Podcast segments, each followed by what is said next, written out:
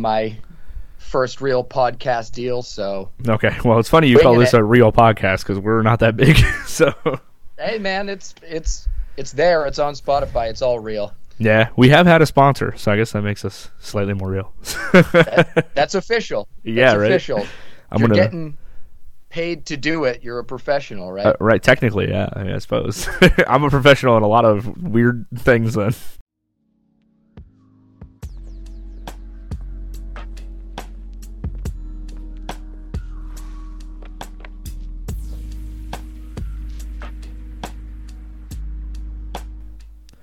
Welcome to You Are the Host, the podcast where you are the host, and by you, I mean Bill, a k a the vocalist of Necronomichrist. What's up, Bill? Not too much. How you doing today? I'm doing well. Uh, usually I would let you introduce yourself, but I'm going to go on a little spiel for our fans. Uh, it's been a couple weeks since we uploaded, and uh, like Emily and I said when we started this podcast, Emily is the other co-host. We have two other co-hosts in this podcast. Um, we said we're going to upload on Tuesdays, but when we can, and we said that because we knew we'd never be able to stick to every Tuesday, and uh and as you guys know, we had a baby, so shit has been wild. Uh i w- was supposed to do a podcast with this with this fellow right here, and I totally slept through the entire thing. I woke up in a panic. I was like, shit, where's my phone? I text you, but so stuff's been crazy, um and recording with our band and stuff has been insane, so uh but go check out the new single that just came out two days ago, so And that's that's all I have. Now you can introduce yourself. Awesome. Well, yeah, I'm I'm Bill Sawin, uh, vocalist for Necronomichrist, uh, actually Dichroic and Solium Fatalis as well now too. Uh, so just Whoa. excited to be that's here. That's a lot. Happy to. Yeah, it's busy times. It went from almost nothing through COVID to uh, to a lot of stuff to do. But Necronomichrist, I've been in for uh, almost fourteen years now, so. That's going dang, well. Other two dang. projects are pretty new. So, are you doing music full time professionally? Uh, no, still got to work the regular day in, okay. day out. I actually work for state parks, but uh, you know, more and more music I can do, the closer I get to that goal. So, but right. you know, with inflation the way it is these days, I don't know, man. I might be flipping burgers for the rest of my life or something. You never know. yeah, you said you said you work for what? State state parks? State parks. I, I hang out in the woods and yell and scream okay. and make Bigfoot noises. You're not going to believe this shit, because I don't think... You, have you listened to our podcast? Uh, a couple of episodes, but not... Okay. But. You're, this podcast is like regularly about hiking. It's not about and, hiking, but we have hiking talked about so much, because it's one of my biggest hobbies aside from like doing music. Right so on. we've Same had here. we've had big like through hikers on and stuff like awesome that's insane awesome, that's crazy coincidence that we have like two overlapping hobbies, like being a vocalist, hiking. You know, it's one of the few places that you can really go out and practice vocals without being the craziest person there, right? Or at least nobody else is there to hear you anyway, unless they so find out it's out. not Bigfoot in the woods. Exactly. No, uh, yeah. Done state parks for a little bit. Uh, it's a good gig. Like, I mean, I get time to think about lyrics and, you know, yeah. write vocal patterns while I'm out there with headphones on, cutting grass or cutting trees and stuff. So it all kind of centralizes back towards whatever I can do to make most time for music anyway. Yeah, that's dope, man. Uh, I've always wanted to do something with state parks, but uh, I don't know how to word this without making it sound like I don't like it, but like, to support the life that I have now, I have to have a, a different type of job. Those jobs don't pay one hundred percent, which you, oh, you know. But, you're totally right. Yeah. You're totally right. But it is definitely a job I would love to do. But yeah, I did the military for five years. I was in the Marine Corps and then worked in a plastic factory after that and was like, that's enough.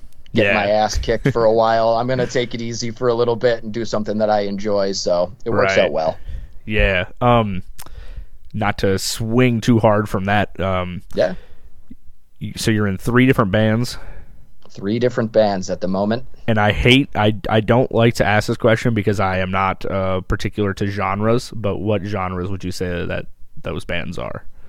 Uh, Necronomichrist, definitely uh, extreme slash death metal.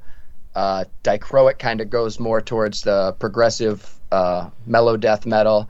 and Solium Fatalis, kind of in the uh, cross between the death and, and melodic death metal as well. So lot lot of screaming, lot of yelling, a lot of screaming, hey, that's little what we like bits around of here. Singing. That's what we like around here. Um, is there any chance that I could YouTube like your favorite song or something and play it right here for the people to listen to? Uh, yeah, uh, Dichroic and Solium Fatalis don't have anything up with me on them right now. Okay. Uh, but Necronomichrist, uh, you could definitely pull something up. I think uh, Wield the God Hand is a is a good one.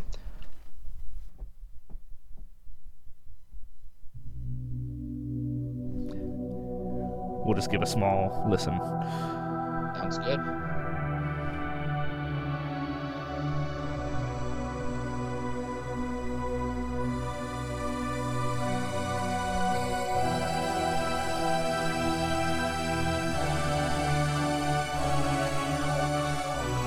Love the album artwork.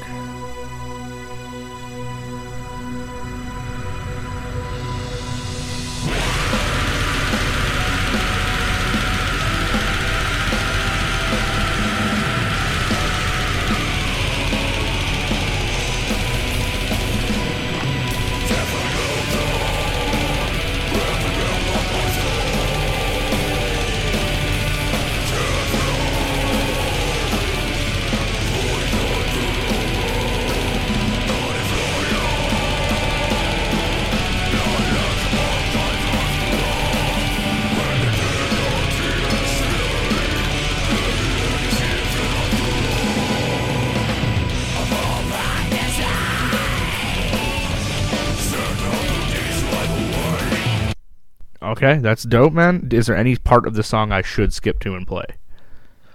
Um, the solo's pretty killer. Where it is, uh, uh, I hate stopping music just in the middle, but I have to just for the show. But uh, probably the last maybe minute and a half or so is probably where the solo is. I'd have to guess. Maybe we'll go there and see what it's like. Definitely uh, fits exactly what you said. Extreme, yeah. extreme, extreme metal, because it it's got that ties into death metal, but sounds like that just that extreme metal side. So, yeah. A little bit before that, I'll back it up for the people. Sorry, right here. Huh?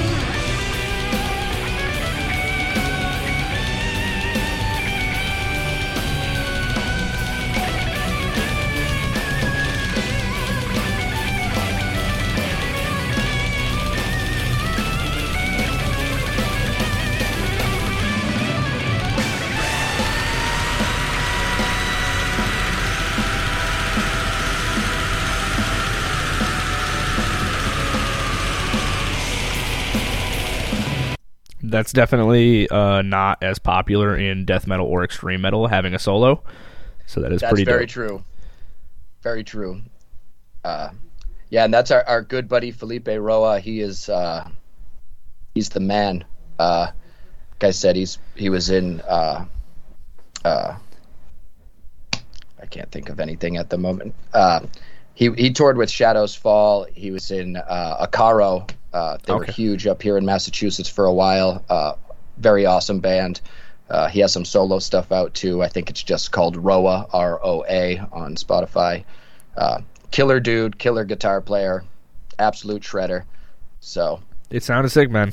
Um, what got... Because you're the one that's doing crazy noises. What got, oh, you, yeah. in, what got you into that?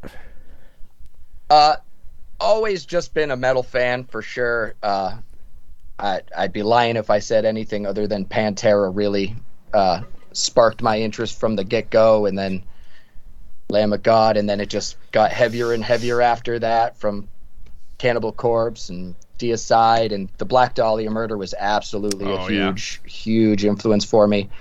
Uh, but really, when I went away into the, the military, like I said, I was in the Marine Corps from two thousand four to two thousand nine, uh, I, I just really felt like I was far away from everything that I was so used to back home. And I mean, all of my friends are metalheads. You know, my friends were all in bands. And I worked on aircraft. So when I was deployed overseas, uh, aircraft would be running. I had my big old headphones and cranial on, and I, I would just scream metal lyrics behind the back of planes for mm. hours on end. When we'd go back to our, our tent, I'd scream metal vocals over there too. And I mean, I told plenty of people that that's exactly what I was going to do when I got out, and haven't stopped since I left. So that was pretty much really it for me. Is it, it was always the place that I felt most comfortable. It's my stress relief, my, you know, and I'm I'm sure you feel the same way too. It's hard to really be too upset and too angry at normal things in life when you have an outlet where you can literally bang your head and, and scream at the top of your lungs for, you know, an hour or two, a couple of nights a week. So definitely, that, I have to agree one hundred percent with that. Yeah. Yeah.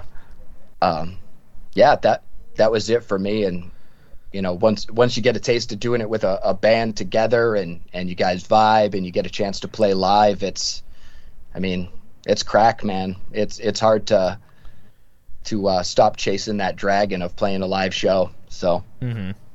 yeah. Um, so you, you were just in the back of planes screaming your head off. Uh, and, oh, then yeah. you, and then you came back and you joined, you just found out how to do music or joined a band?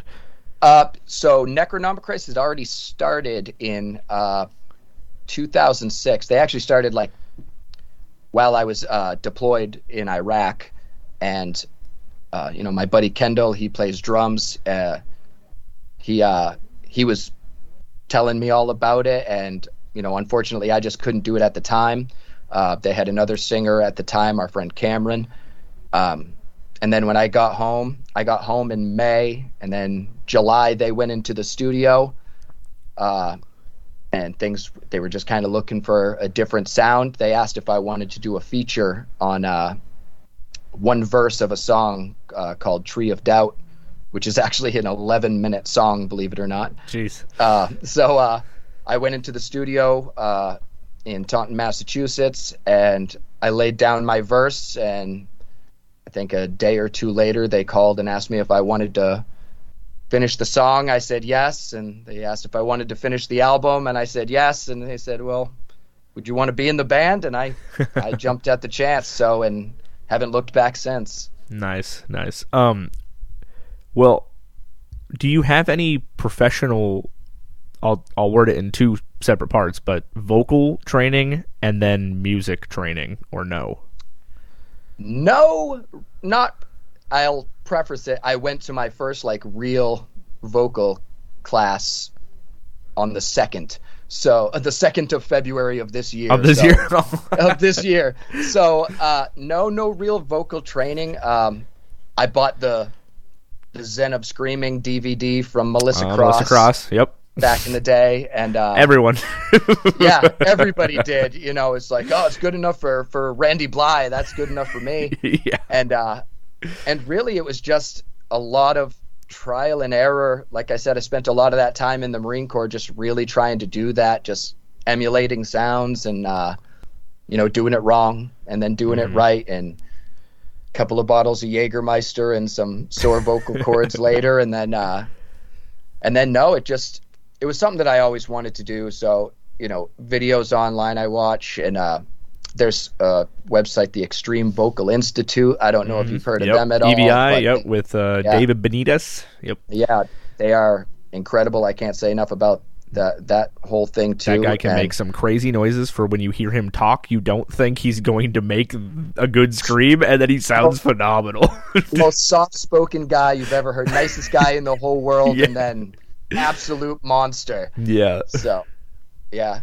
But in terms of vocal training, I th- you know, I made it. I did one voice one in community college when I was skating by to get some credits. But I mean, I was singing, you know, country roads and stuff like that. It wasn't oh, yeah. definitely wasn't yeah. anything extreme by any means whatsoever. Um, but the vocal lesson I just did was with. Uh, Mark Baxter, who's actually worked with Rob Flynn from Machine Head. He's worked with Steven Tyler. So he's uh, he's a big name, and I'm just fortunate that he's in the area. So yeah, uh, I feel like a fraud sometimes because I'm, much like you, I'm self-taught. um, bang my head against the wall, hurt my vocal cords a bunch, figure out how to do it. Um, but now I've been doing it for thir- thirteen or fourteen years or something like that, and I give Man. I give people lessons, but I have zero uh, formal training on like vocal techniques or anything like that, and I basically just teach people like in layman's terms how to do it, and they're happy Which, with it. So honestly, that's probably the best way to do it too. I feel like, I mean, even with a, a vocal coach, there's not many that are, you know, extreme metal oriented or, you know, know who Corpse Grinder is if you bring them up mm-hmm. as a reference. Uh, but it really, I mean, screaming, it's, you know, as a new dad, babies know how to do it pretty easily. Yes, they do. So it's it's definitely a very natural but unnatural thing. We're we're trained pretty hard from the get-go how not to do that. Yeah. But you know, I was uh, I was saying that to to Emily the other day. Sorry to cut you off. Um, no problem. I was saying that to Emily the other day. I was like, you know, it's it's absurd the fact that I've worked so hard to get where I am vocally, but a person, you could take a person and if they if they grasp the concept right away, they could scream the next day.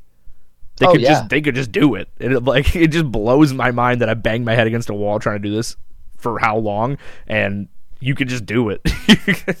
And that's kind of the beauty of it too, is like you you know, not everybody everybody can sing, but not everybody has like the most beautiful singing voice. Yeah, definitely not me.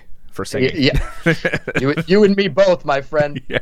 But it's one of those things too where uh, you know, with metal, it's it's percussive, it's emotion, it's, you know, it doesn't matter if you hit the pitch, if you hit the mood, you know, mm-hmm. if you if you can match the vibe of that guitar and that bass and those drums, you can, you know, you can get your point across, and sometimes a lot more than yeah. somebody swinging into some little note or playing some little melody hook.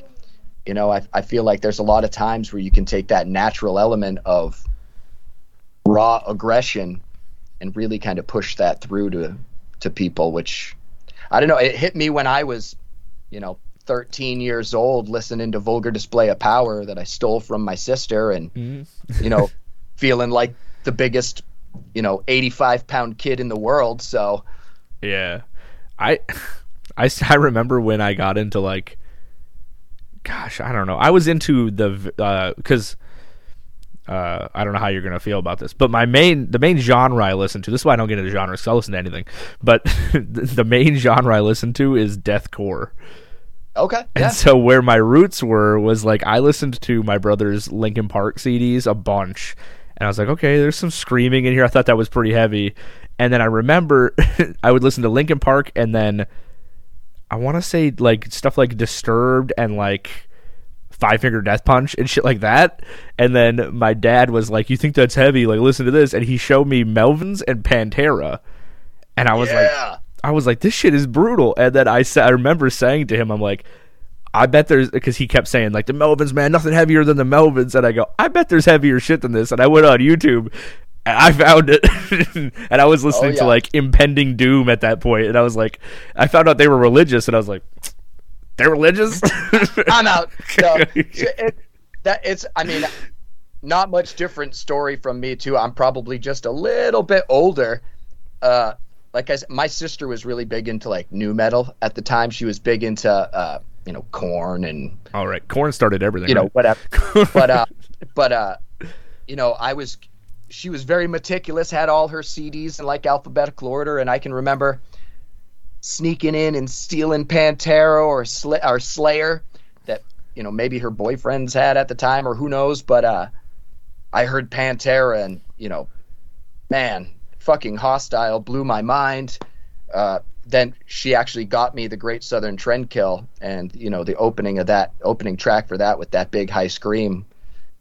Yeah. You know, I was off to the races, but I can still very much remember uh, my drummer, Kendall Dival, bringing me downstairs and showing me on LimeWire, check out this band, man. This is Cannibal Corpse. This is stripped, raped, and strangled and fucked yeah, with a yeah. knife, and being like, dude, this isn't even human.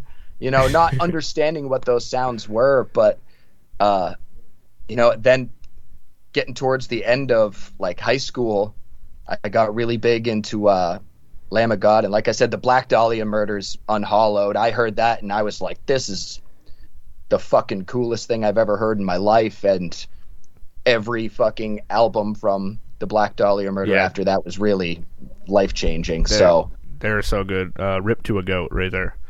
Absolutely. But yeah, I I'll say I'm so glad that I changed my genre taste, because I started to get into in in late high school when I was first forming my first bands. I was really really into bands like um like Asking Alexandria and stuff like that, metalcore scene. That like uh what is it? Vans Warped Tour metalcore scene. That's pretty much all the oh, bands yeah. that played there. And I started to like imitate their sound, but I can't sing, so I was always scrambling to find a singer. And I'm like, I'm trying to do these fry screams that I'm not enjoying even that much, like these weird high pitched fry screams. And uh, and then eventually I found, uh, I think Chelsea Grin was probably my like my shoe into like deathcore, and I was like, oh, this is cool. There's no clean vocals, everything's brutal, and sometimes it's so slow I can barely understand what's happening. That's what I want to yeah. do. And then I think that's really what shaped me so as a as a vocalist creatively. and, and for me too, I it took me a little bit to get to the uh that point of like absolutely no clean singing, or you know, no fries or anything like that. Like for, there was a good long time where I was like, you know, Pantera is the bar. I still love fucking Pantera to the end of time. Uh, but kind of Randy Blythe really made a big impression on me too, where I was like, you know, this guy is heavy all the time, but he enunciates. Yeah. Yep. You know, and it was kind of a... a he overpronounces Georgia. every single word. Everything. But, but for me, in that transition period, it was like, oh, yeah, like you can still understand what he's mm. saying. I mean, you can understand him better than Michael Jackson half the time. Yeah. So yeah, yeah. It, it was something where it was really opened the door for me to. And don't get me wrong, there is still a lot of other genres of stuff that I really love. That God help me if we ever, if I ever tried to sing like, if I, if I'll admit, I love like Our Lady Peace and Caroline Spine and some of those alt nineties fucking rock bands and stuff like that that I wish I could sing like. Uh, mm-hmm. Maybe that's why I'm going to vocal lessons now too. Some of my other projects, I want to start kind of branching out a little bit more and you know, hit some of those fucking power metal vocals and shit too. So yeah, definitely. But, uh, I will. I will say. Um, I don't know, man. The amount of types of screams I'm doing is like. I've advanced. I, I used to do one scream. That was it. I was like, oh, yeah. I'm doing a mid. I'm doing this style scream. I know what I'm doing. I'm doing this. That's it. And like, I haven't played a show since I started branching out. And actually, in our le- recent single, I do three different types of screams, like back to back. Like sometimes I switch in the middle of a sentence, and now I'm like getting in my own head about, can I really do this live? Like, I hope so. Yeah. And I feel like that stuff too. It starts. I mean, once once you do hit it live and, and you're practicing like it's live, I feel like all of a sudden it just becomes like a switch. And it hits where maybe not so much going from, you know, clean to guttural to, to fry to false chord or whatever. But I don't know, at least for me anyway, I do, I do a lot of, you know, I'll swell up from, from a low guttural up into a high mm-hmm. scream, or bring it back down, or kind of accent apart, mainly because when I write parts in my head, I hear the layers, but I can't do the layers live, so I just pick the one that I think sounds the coolest. And yeah. I don't know, for better or worse, I think trial by fire kind of works out, where I think sometimes if I try to stay in one spot too long, it's easier for me to get fatigued that way or run out of air that way. And sometimes going up into a high scream can save some lung pressure. Definitely. I don't know if, Definitely. if you yeah, ever no, feel I that fully, too. I fully agree. When you're doing a lot of lows, like low after low after low, which is a mid-low is kind of like my main, where where am I most comfortable yeah. at, and I run out of air if I just stick to it straight up. Absolutely. Um, you were talking about layering. I'm so fortunate that I don't, I don't like layering my screams. So I can actually just scream and hear what it's going to sound like live. And now our our guitarist for our band, he has a really good... He kind of just does one scream, which is fine, but he does really, really fantastically at it, and then... that's a word, fantastically. And then when I scream with him, it just accents it so well, so we can do like live layering, which is really nice. Yeah, I'm kind of in the same boat. My uh, my guitar player, player, Lenny Patterson, he's a few years older than me. He's been in bands for his whole life, and very fortunate that he can scream as well when he's shredding on guitar, which I don't know how the fuck anybody does that. But yeah, it's insane. Yeah. So well, uh, fortunately, we're Slam, so it's not like they're not talented, but they're they're hitting a lot of the same notes over and over again. So you know, I I wouldn't be able to play the simplest guitar riff while trying to do any vocals. At right. least not any vocals fucking good. So all right, but I think that's all why he sticks to. World. I think that's why he sticks to his one track vocal. Because it's easy okay. for him to know, here's where I'm going. Now I can keep focused on guitar. That works too. Yeah. Yeah, I'm just, uh, right now I'm really, really, really hung up on, uh, and I know we're in the same vocal group, so I don't know if you've seen any of that. I don't know if you listened to our single or not, if you saw it pop up or anything. I haven't listened to it yet, but I'll definitely okay. one hundred percent check it out yeah. after this. There's a, there's a, right in the middle for a breakdown, I do a, a whistle scream, and I've been obsessed with whistle screams right now. So, because I just taught yeah, myself I, how to do them I like a month ago. I don't get how those work at all.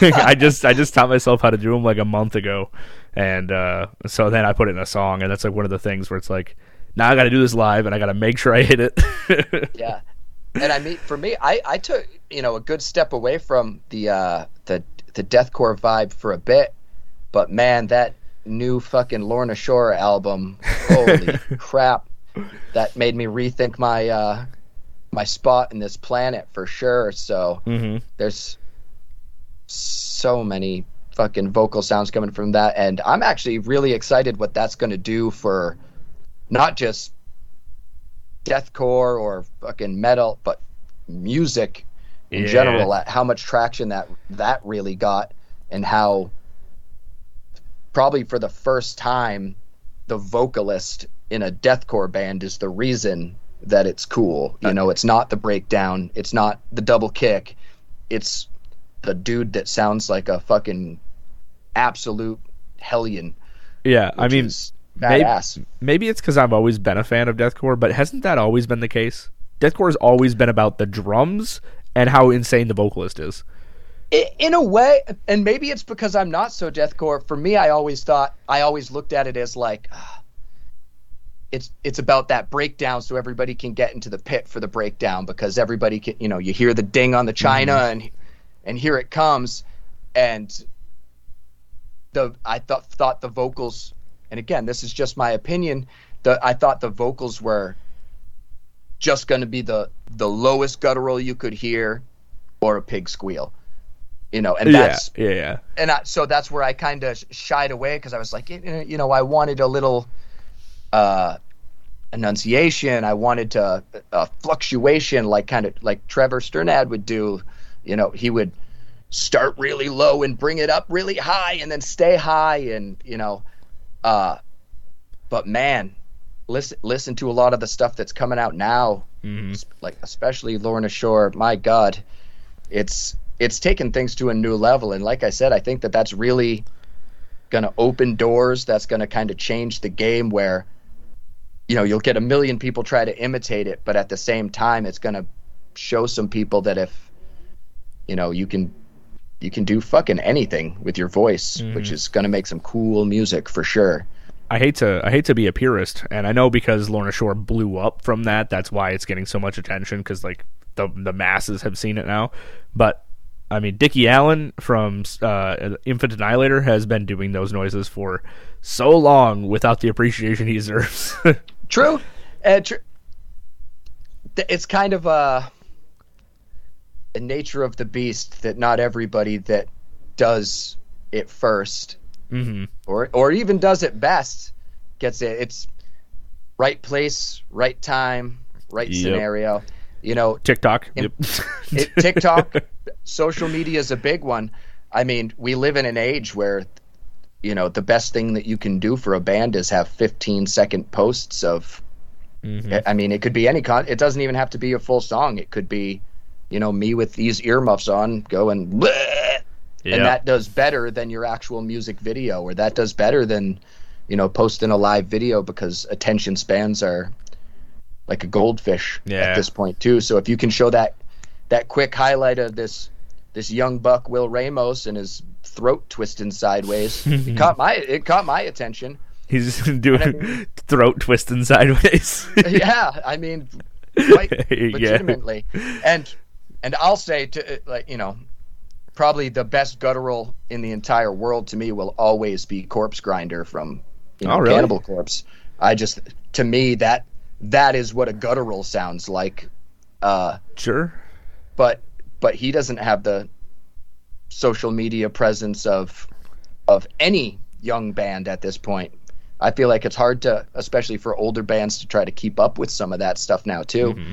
And that's really where people are gonna, you know, make their mark. And I fall short on it all the fucking time. Yeah. I wish I wish I Me too.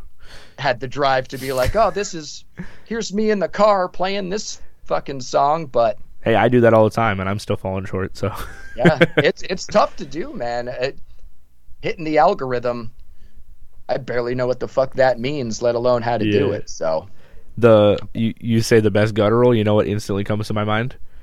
What's yours? Uh, so not overall, not like album wide, but like Phil Bozeman. Okay. You know Philly B? Uh, have you listened to the Unanswered cover by him I before? I don't think so. I, I gotta show you. I gotta show you. Pull it up. Pull it up. Young Jamie, pull it up.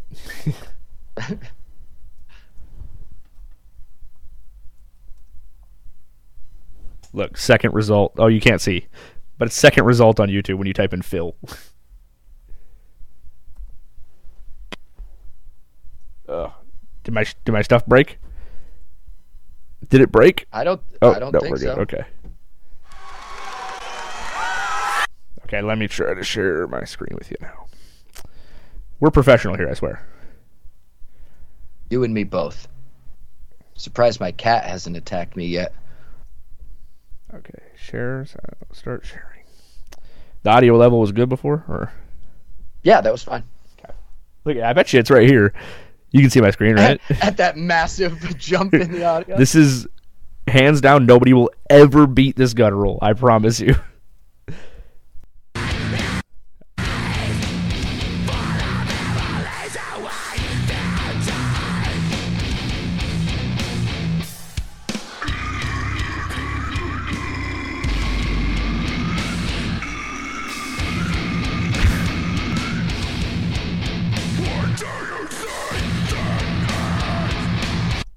Disgusting.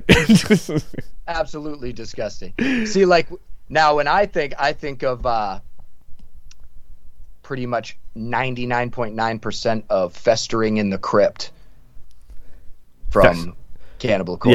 Yeah, yeah, yeah. You know, I. It's just so clear. You want me to play it for you? So, yeah, pull it up. So clear yet so grumbly and precise.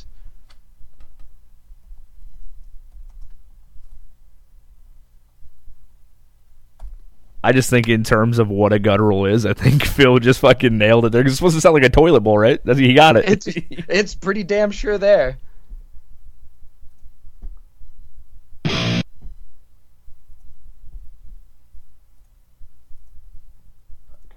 are you talking a specific spot, or are you just saying the song in pretty, general? The song in general, pretty much that first, the first vocal line that comes in, it's probably less than fifteen seconds into the song. Gotcha. Okay.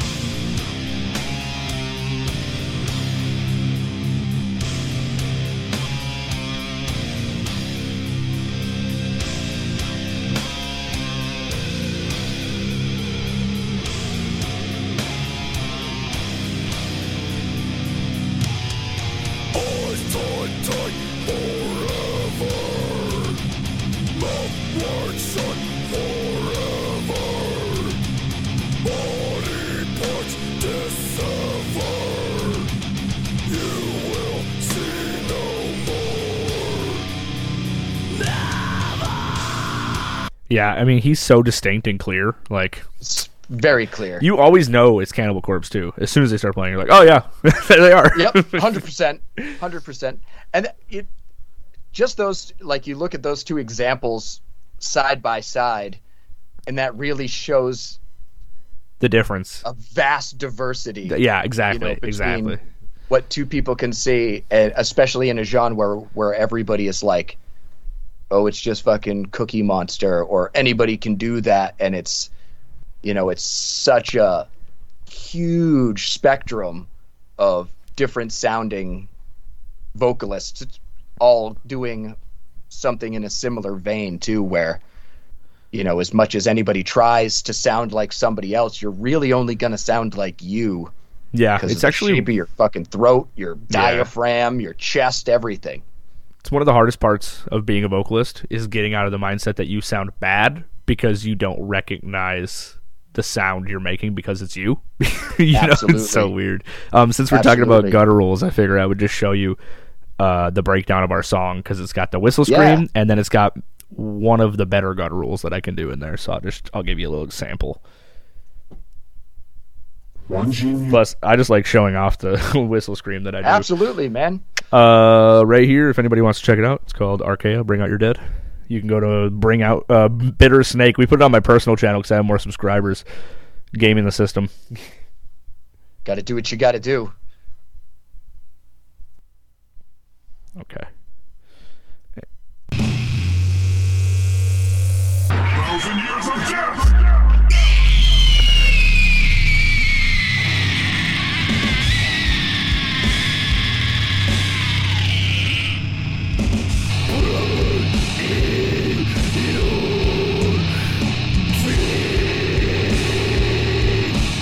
The second one, that's what I think is the best one.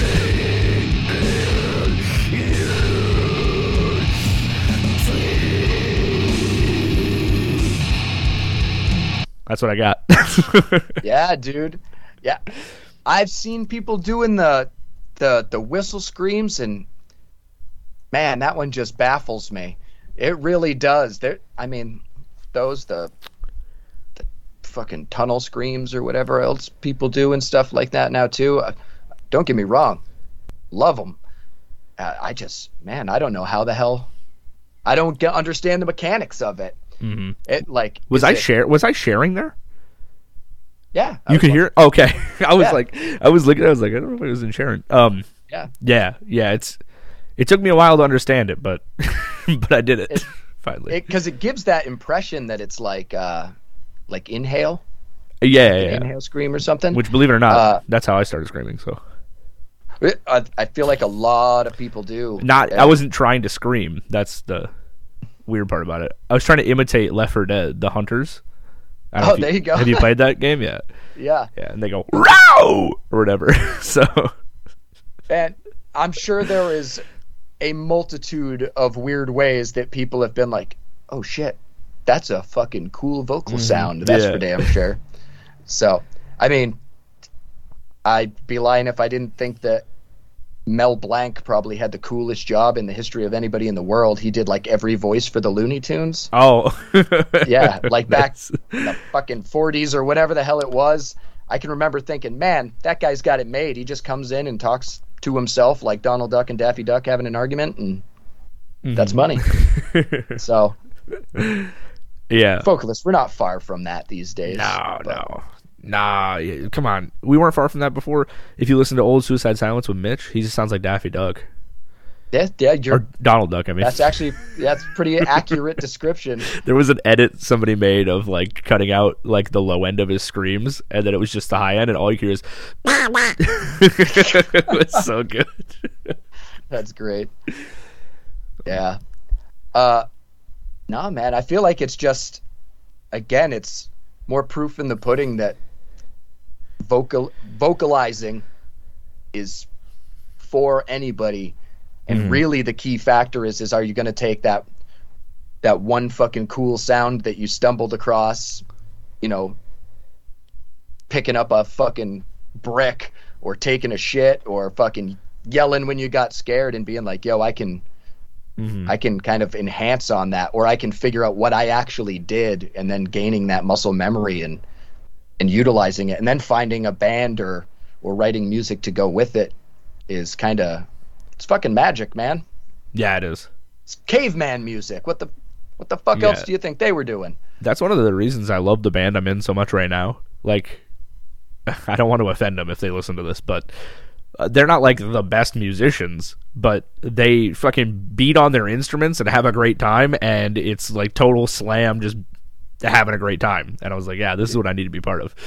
I think I think if ever, if people worried about being the fucking best uh, is probably the worst goddamn thing that anybody could do, because you get, man, there's so many records out there where, I don't know, fucking car, guitar goes out of tune, or you know, you overshoot a scream or anything like that, where, but that's what fucking makes it, man. It's energy. Energy yeah. is what it's all about. And like, you know, I, I I'll say I think I play in a band with some fucking phenomenally phenomenally talented musicians where, again, I I feel like the fucking imposter. It's like, man, I don't know I don't know how the fuck I, they managed to deal with me in this situation.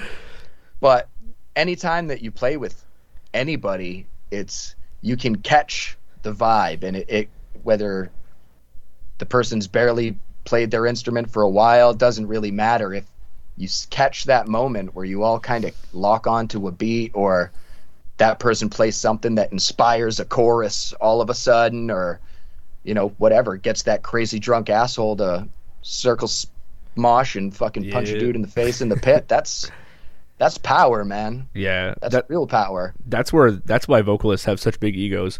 You know, you know how great it feels to be able to just like command, essentially command people to push each other around. Like it oh, feels yeah, so dude. powerful. I I've been a pretty uh, uh, slim, small guy for the majority of my, like, I graduated high school at about one hundred thirty pounds and. Jeez. You know, not much further than that now, like one hundred fifty pounds. And like I said, I mean, I heard Pantera, I heard Phil Anselmo scream, and I was like, dude, this motherfucker could punch through a wall. Yeah. I'm pretty sure, I'm pretty sure I could punch through a wall from listening to this motherfucker right now. And man, that, that stuff does it for me too, where it's like, you can take big, small, fat, skinny, white, black, gay, straight, don't matter. Mm. You can... And and again, scream, sing, guttural, whistle, fucking scream, you name it. Yeah. Doesn't matter. It's th- the beauty of it all is that it's fucking you. Mm-hmm. It's your heart on your fucking sleeve. That's where it's the good and bad of being a vocalist too. Like, you kind of wield all this power, and you get to be, you know, you can circle headbang and point out to the, you know, the girl in the crowd, or you know, have a cool drink or something like that. But in the end, like, a gu- you know, the third fret on the E string of a guitar is going to sound like the third fucking fret of an mm. E string on a guitar. Slight variances in equipment and, and people's natural tone. But, you know, you and me both sing a note. It's vastly different. And, and it takes yeah. a lot of guts to kind of stand on a, on a stage in front of a bunch of other people with... You know, the guys in the back with their arms crossed. Yeah, you always get them. They're waiting to go, and you know, uh, it, sometimes it takes a little bit too. And, and I don't know about you, but uh, I can't drink before I go on stage, or I'll I'll fuck myself up. No, nah, uh, I, I can't drink, and I don't smoke yeah. anyways. But I couldn't do that either. Yeah. I I was a, a a big pot smoker. I've gone. I haven't smoked all year this year. Oh wow, and, that's a little. Yeah. Hey, actually, that's so not I, too bad. We're we're a month and a half in, so. Yeah, so that's pretty good. I'm I'm working, and and for no other reason. Like I, I quit cigarettes uh, years and years and years ago, just because that's obviously bad. But I was smoking weed as much as people smoke cigarettes, and just kind of got to that point yeah. where I was like, I'm not doing any benefits. I'm not even like partying, you know. Yeah. I'm just existing, and and really, it's you know, it's uh, a chance to kind of be a little bit more present in it. And like you said, like drinking, if I try to, you know, drink booze or something like that and get on the stage and scream, I'm gonna hurt my voice. I'll headbang a little too hard and fucking tweak my neck, or you know, or it just won't be good, you know. I yeah. might I might feel like it was the greatest fucking performance I ever did, and then mm-hmm. you watch the videotape, or you know, everybody's little Instagram clips, and it's like, oh, that was terrible. So it's just yeah. n- never really done it for me. I used to not give a shit. Uh, I would drink, smoke, whatever before uh, before screaming. But that's because, like I said, I had the one-track scream. I knew I could do it. Um, I still would damage my voice sometimes because back in those days, pff, I never warmed up ever. Not once. Yeah. I would just go yeah. on there raw. But uh, yep. now, now since I, I'm doing shit like the whistle screams, like I'm staying hydrated, no drinking, no smoking, because I need to make sure I hit that stuff. And yeah, and dude. Come April, that'll be my first time back on a stage in five years, I think. Five or five or six, some of that. Absolutely. So. Yeah. Dece- uh, what was it? End of December, mid-December was our first time back on the stage since like the whole COVID oh yeah crap happened. Uh, you know, we played a show in January of twenty twenty, and then it was like, yep, all cut right after that. And uh, man, that was that was fucking hard, man. That damn near killed me. Like, I mean, I love writing music and uh, I love recording music, but at my core, I'm I am a fucking live metal singer. I want to be on stage. I want to be sweating. I want to be, you know, getting feedback, good, bad, or indifferent. Yeah. I want I want to be there, and I want to be in people's faces, and to not be able to go to shows, to not be able to perform at shows, and it that that took an emotional toll on me like no other. So that was definitely brutal. Oh yeah. So I, I'm the same way. I am through and through a live performance type of person. I could give a shit about recordings, but yeah. but recording these last two singles and producing them, uh, I'm the one that's producing them. I've fallen in love with producing out of nowhere. So it get it. I don't do any of the. Pro- I got myself a little home setup on my MacBook and stuff like that, and uh, I love being able to do like record my tracks and ton of other tracks and work on other music. But boy, the tedium of editing and I fell in love with it. Production, bless your heart. Yeah. Uh, my my drummer did the same thing a, a good amount of years ago. He was like, "Oh, I'm gonna, I'm gonna start learning how to do it so we can do pre-production." And he went hook, line, and sinker. And he's got a big his studio uh, set up in his house now. Yeah, and I was wanting to. I think I'm gonna start trying to do it as a business. I don't know.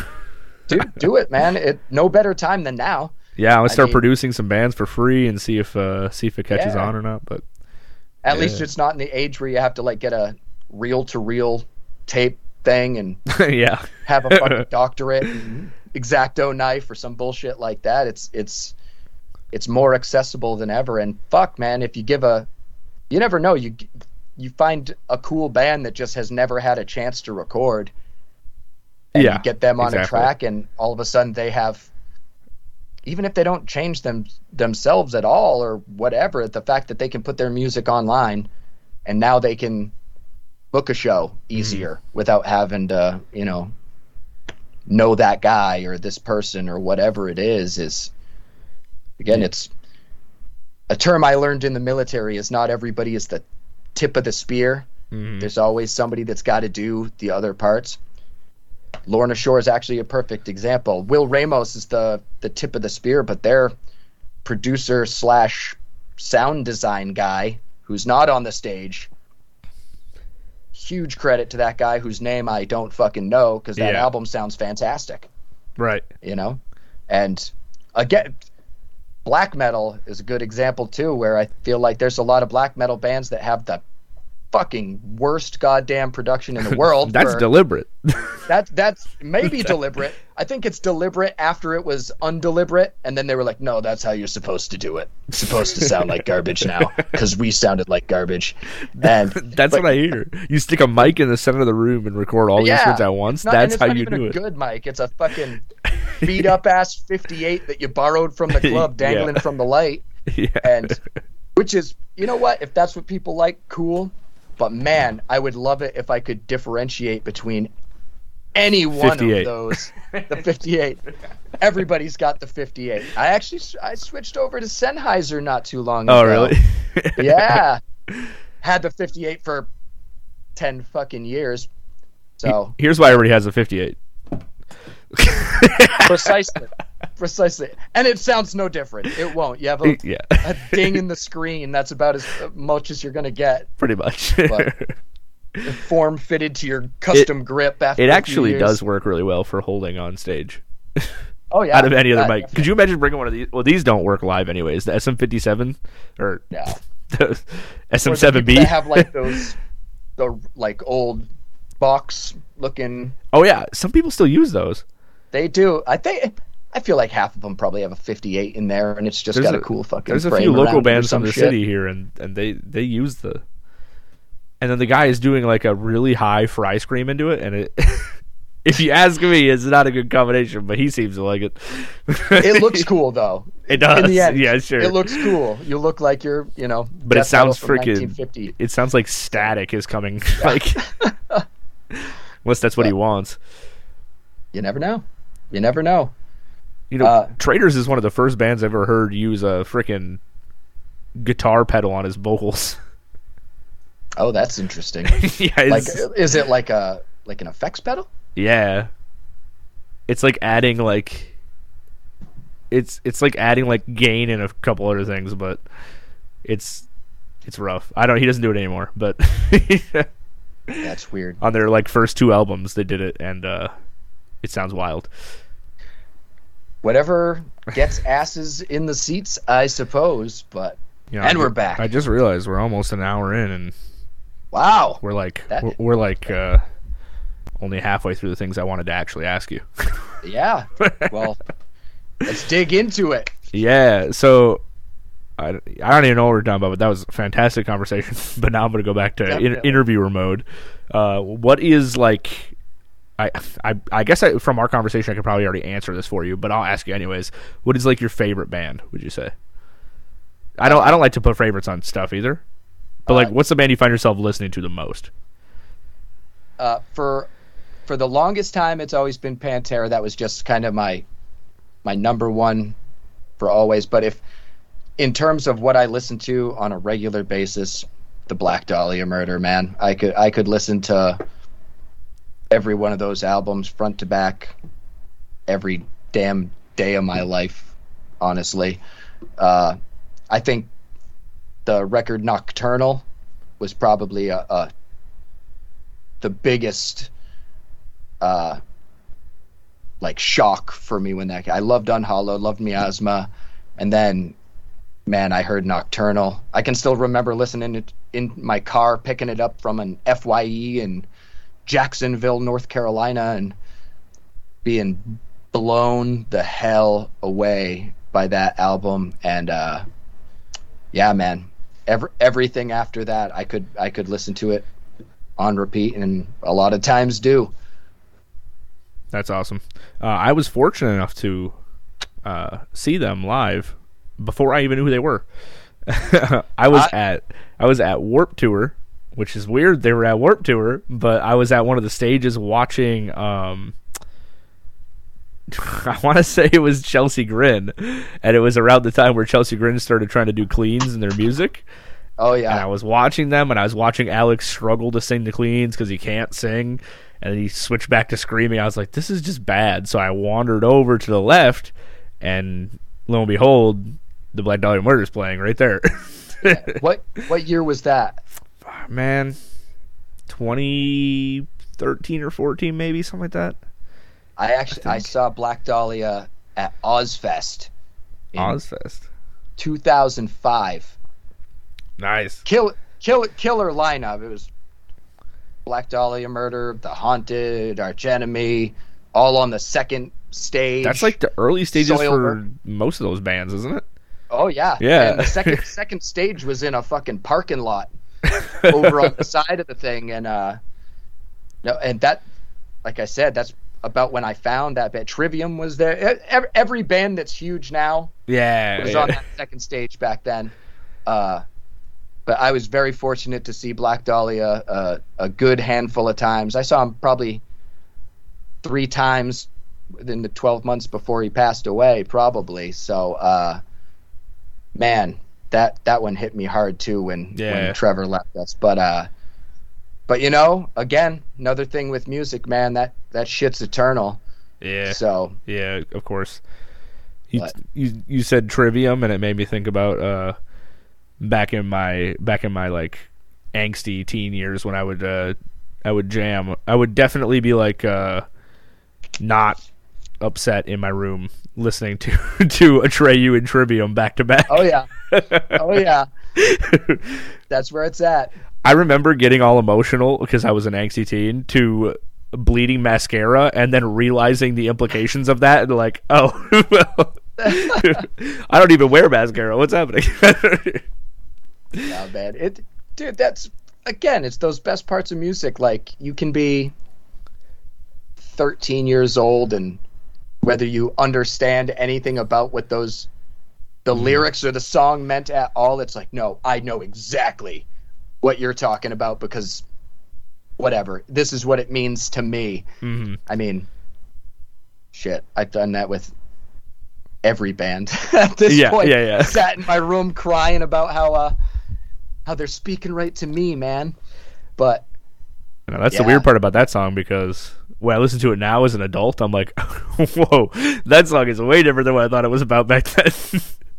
Bleeding That's Mascara good. Is d- definitely about like uh, a woman getting abused, like one hundred percent. And yeah. I was like, this whole time I thought it was just about like a girl who's sad and depressed, and I was like, I kind of relate to that. On a... It's like, it's not the same at all. Nope. But uh, that's yeah. the that's the weird part about lyrics is like I write lyrics occasionally. I write lyrics for fun where they're just like the craziest shit you can figure out to to put on paper, and then occasionally I'll write really emotional lyrics that I connect with, and then I and then I remember that almost nobody's going to understand these lyrics.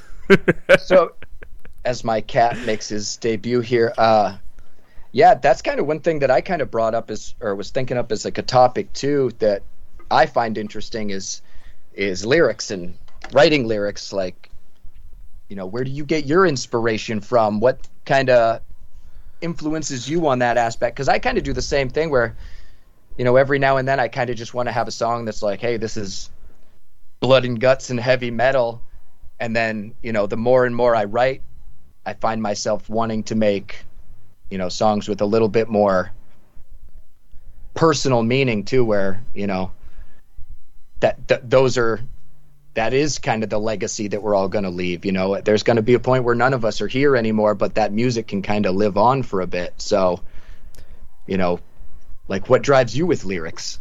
Yeah. So I've actually talked about this on the podcast before, so I hate to do this to all listeners again, but, uh, I actually have two, no, two, yeah, two published novels. Okay. So a lot of my lyrics, and I also publish my lyrics as poetry when I don't, when I don't use them in songs. But a lot of my lyrics come from, I have a very imagine, imaginative mind. Not so good with the uh, spelling and grammar part. But um, so I basically, what I'll do, since it's metal, is I'll take a piece of emotion and I'll put that on the page. I'll be like, what is this emotion I'm trying to convey? Let's think of that. And then I take a piece of like uh, fiction to make it kind of like a story almost, or like uh, give it a little meat. And then on top of that, I put a lot of, like, uh, darkness. Like, I think of, like, the worst shit I can think of. I'm like, what is the yeah. darkest depths of my mind? Let me put that in there. And I combine that all into an amalgamation of of one track. But now, um, over, like, the last three years-ish now or whatever, I've, I've like, changed as a person dramatically. Like, if you knew me four years ago, I was a totally different fucking person. So yeah. a piece of me changed, and I've written like two songs in the last like few months that are like very deeply emotional, not dark in the slight. Well, they're dark because they're emotional, but not dark in the way I used to write. It's not like, oh, murder and, yeah. and stuff like that. And so like this is the first time I've actually branched into that purely emotional. These lyrics have deep meaning, but then I still think like, I'm just gonna be screaming these, so but it's still cool. To, and I, yeah. I can, I feel like I can relate with that too, though. Where I feel like, you know, again, earlier stuff, it was like, what's gonna be badass? You know, like what would I read and looks cool? Or I'm very much still the from the time frame where it was like you got a, a C D and sat there with the liner notes and, and read along so that I could understand everything that I was hearing. Um, but, you know, as you get on, you read enough, you know, hammer smash face mm-hmm. and stuff like that, where then it's like, okay, I kind of want to get a little deeper. And then Trevor is another great example of fantastic lyricist and also brutal as hell. Um, but do you, I find myself alternating the words that I write to fit not just the rhythms, but like, you know, the rhythm, the rhyme, and the the vibe of the song. And sometimes I get caught in these loops of, you know, I hear a sound in my head and have to wrap the words around that rather than write the words and figure out how to get that to sound good over the music. You know, is that ever something that you deal with, or are you the type that's just like, nope, I write, these are the words and they'll fit the way they fit? Or are you the type that's like, oh, I'm gonna I'm gonna alter all of these words so that they kind of go with the rhythm or they go with the beat and they kind of make their way into the track? Yeah, I definitely have written lyrics around a beat that I already have in my head. I find that that doesn't work very well for me because I don't write any of the music, and I can't portray to the band how to make, because I don't play any of the instruments, so I yeah. can't even I can't even show them like, here's a little riff that I was thinking. So like I can't really, and that's always been the case every band I'm in.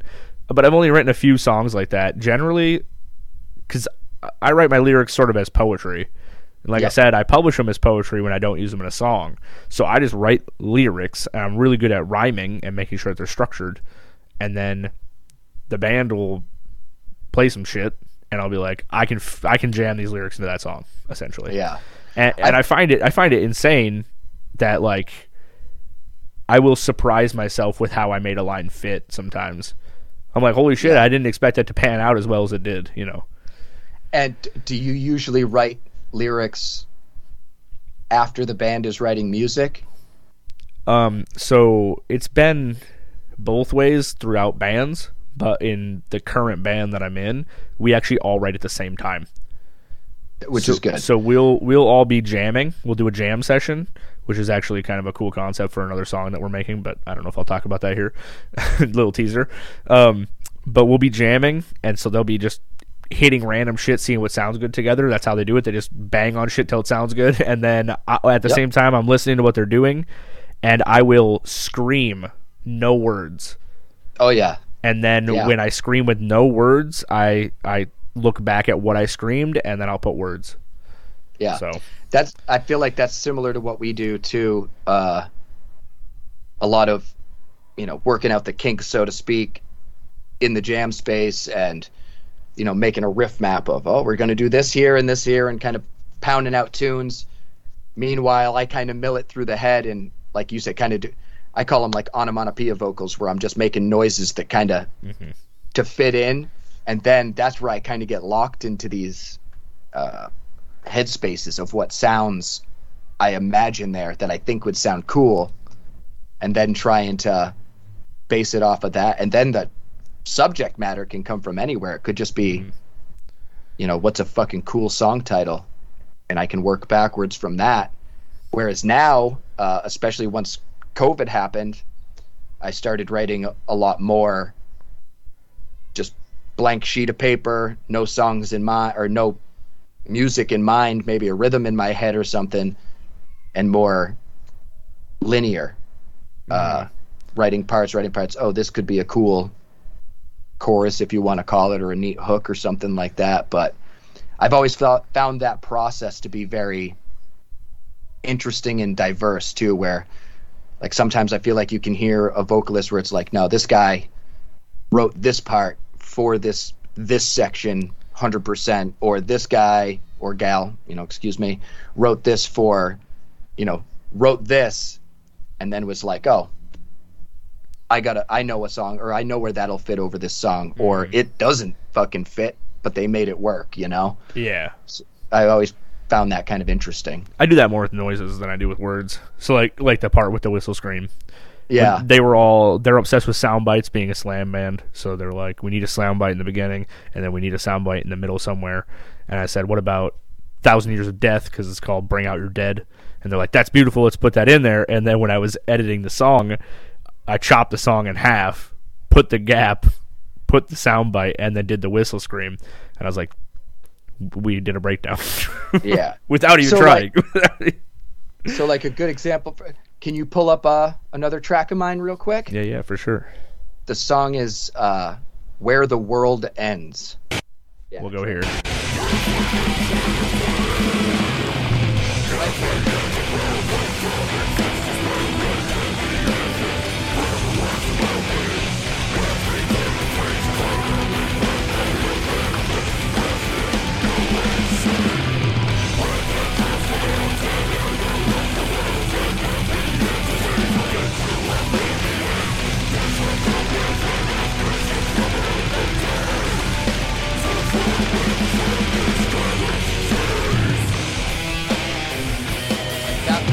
There.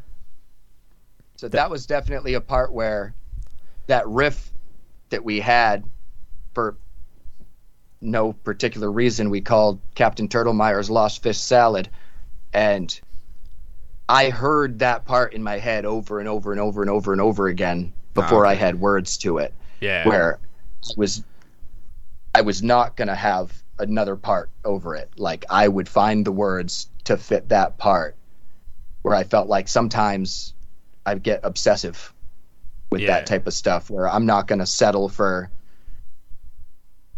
a, a filler spot. You know what I mean? Right. So. Yeah. Yeah. Yeah. But. Yeah. I have one, one song currently that some, for some reason the rhythm came to me in my head, and then, uh, and now I just have it stuck in my head. And so, like, if the band can't reproduce exactly what I'm thinking of, I'm probably just going to drop the song as, not make it as part of the band.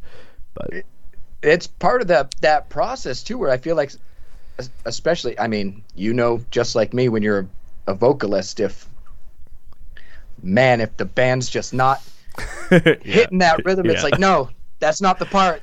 Yeah, you got to play it like diddle-diddle-diddle-dee, not diddle-diddle-diddle-da. And, uh... yeah, I feel like sometimes that gets. I I will punish myself for days and weeks and months sometimes over parts, just uh, where I go back and forth and play all those parts in my head over and over and over again. Yeah. And um, uh, and I will say that this time, unlike other times, I recorded the um.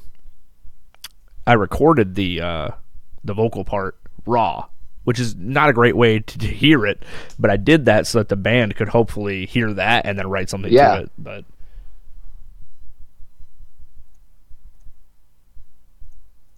what the? What is this? Sorry, I'm doing a new one of those robot things. There we go. And it told me to select the shapes that are the same, like I'm in prison or something. Like, are you a real? Are you a human? I was, uh, I was just gonna come here to show you the, the vocal part that I was doing. Somewhere here. Yeah. Okay. It. it I hate it, man. I love it and hate it. Uh, raw vocals. raw, raw vocals, the bane of every vocalist's existence. Okay. Because. For context, I'm reading lyrics into a software, into a program where I'm probably going to apply an effect, and this is just me on my phone for TikTok. There you go, man. But this, this is this the... will probably this will probably be a smash hit, though. This is half of uh, TikTok and Instagram feeds for me is people yelling at their phones. So yeah, yeah. So I mean, you, you tell me if you can even hear the rhythm in this, because like I listen to it back and I'm like, ah, I don't know if that's exactly what I meant, but maybe. Maybe I'll pick it up as a fellow vocalist. That's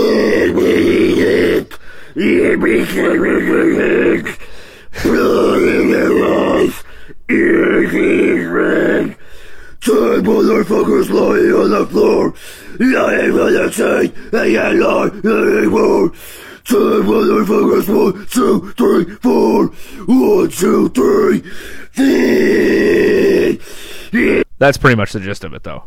Yeah. Yeah, I can get where it's going, though. Like, I feel the speed up part, Mm-hmm. I could feel where it's driving. Yeah. Okay, I'll play the rest. Fuck it. yeah. I'm go so for it. I hate listening to myself raw like that, but.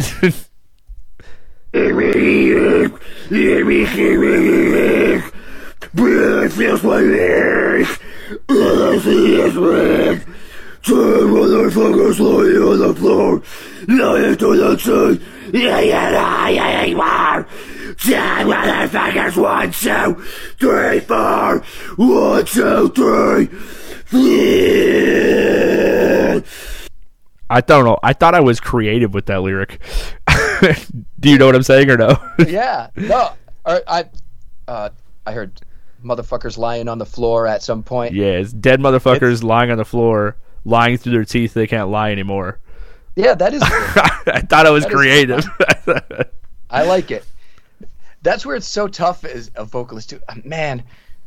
Because I, I know for a fact, you hear like a full, the full fucking band in your head, mm-hmm. fucking drums, bass, guitar, yeah, everything yeah. like that.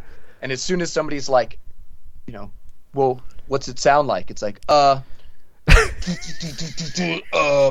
Yeah, exactly. Not, you know, not like that, but exactly. with notes and better. And yeah, yeah, yeah, exactly. I do that shit all the time. I, I've sent a few voice mm-hmm. things to to one of my bands like that. My guitar player is actually really good at those onomatopoeia parts where yeah. he'll just mouth out a part and then shred it like a motherfucker. So, uh, but it's tough too, though, because then once. Even if they take what you had and interpret it a little different and it's mm. slightly different, then it's like, yeah, but dude, now my whole fucking shit's fucked up. Mm. Like, that makes it difficult. That's where I always find I find it insane with, like, I think, uh, going back to the Black Dahlia murder, I swear Trevor and Brian must have sat around and wrote lyrics or like he must have wrote lyrics yeah. over the riffs, like sitting in the room with them together. Probably. Because they, they rap so tightly together, and I think that shit is so fucking cool. Yeah. So. And that, that song in my head, I have more than just the band in my head. I have a backing track and everything because like oh, yeah. when it's like the one, two, three, one, two, three, four part, it's yep. the song's called Three Shots, so then I want a backing track of gunshots on every single one, two, three, boom, boom, boom. like, but nice. And then the rest of the band is gonna hear that clip and be like, "I don't know, dude. I don't know what the fuck that was, but yeah, yeah, uh, that's great. Yeah, yeah, man. And yeah, what else? What else did I have for stuff? Oh, here's some good questions for you too. Like, okay, what do you, uh, what do you do for like conditioning? Practice for yourself for I mean it could be for life in general, but for for vocals, as do you find anything, you know, exercise or just routine wise or diet wise? We talked about like hydration and not mm-hmm. drinking and stuff like that, but I know for me I go through phases where I'm really fit for a little bit and then I'm fucking really lazy for a little bit. Yeah. And like, what do you, what's your type of protocol on, you know, staying at vocal performance level? You know, like, fuck looking cool with your shirt off or anything like that, but like, what is it that helps you with your sound and your voice? And yeah, yeah, for sure. Um, as far as like making sure that I uh, stay with healthy screams. Because with my sound, I'm always uh, experimenting with random fucking noises. That's how I do that. But um, I definitely stay hydrated, no smoking, no drinking, any of that stuff. And then um, I practice. I give myself... So I practice with the band. We try to do two times a month or more if we can. But I, for myself, I practice three times a week, like dedicated, have to, whether it's in my car on the way to work or whatever. Yeah. And then I always just warm up beforehand. And I don't even warm up as serious as I might for like a show. Like, before practice, as long as I've been using my voice for the day, I'm I'm yeah. I'm decently good for it. But yeah, I'm, and oh, one thing I, I specifically do that some people tell you not to, which I think is weird, is I sp- deliberately practice without being able to hear myself. Okay. So yeah, like, I listen to like super loud music, or I deliberately muffle myself with some earplugs or something. Um, because I think that that keeps me from over projecting when I'm playing live or when I have the band playing behind me. Yeah. Uh, I was, for the first five years in the band, I was uh, no earplugs, no nothing. And that was, I'd run into that problem too, where you find yourself trying to be louder than the fucking band, which is impossible. Yeah. and and then I was earplugs for a good long time until just very recently, where that, at least you get that internal resonance kind of feel, mm-hmm. uh, which helped a lot.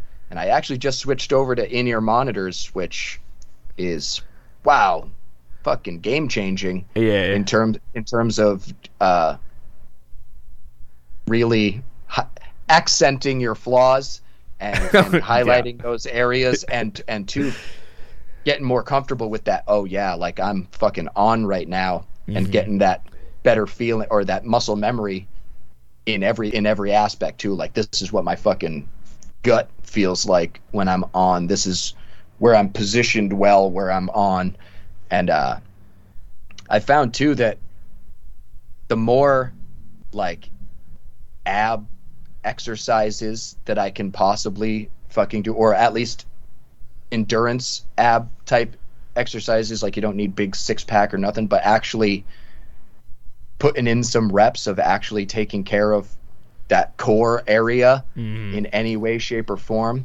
Wow. Drastically when it comes to fucking like scream length and power and projection. Obviously the, yeah. the diaphragm right there too, but I feel like uh,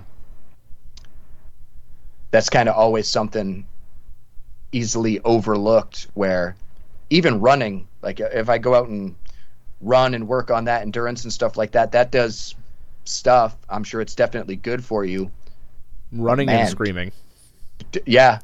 Or like actually run screaming while you're running. Yeah, that's what I'm saying. Yeah, yeah. yeah. Because I, I can tell when I'm out of shape because I'll run out of air while I'm screaming so easily. Like in that video we just watched, I was yeah. not even I was not like uh, in a, a good shape at uh, at the time when I recorded it.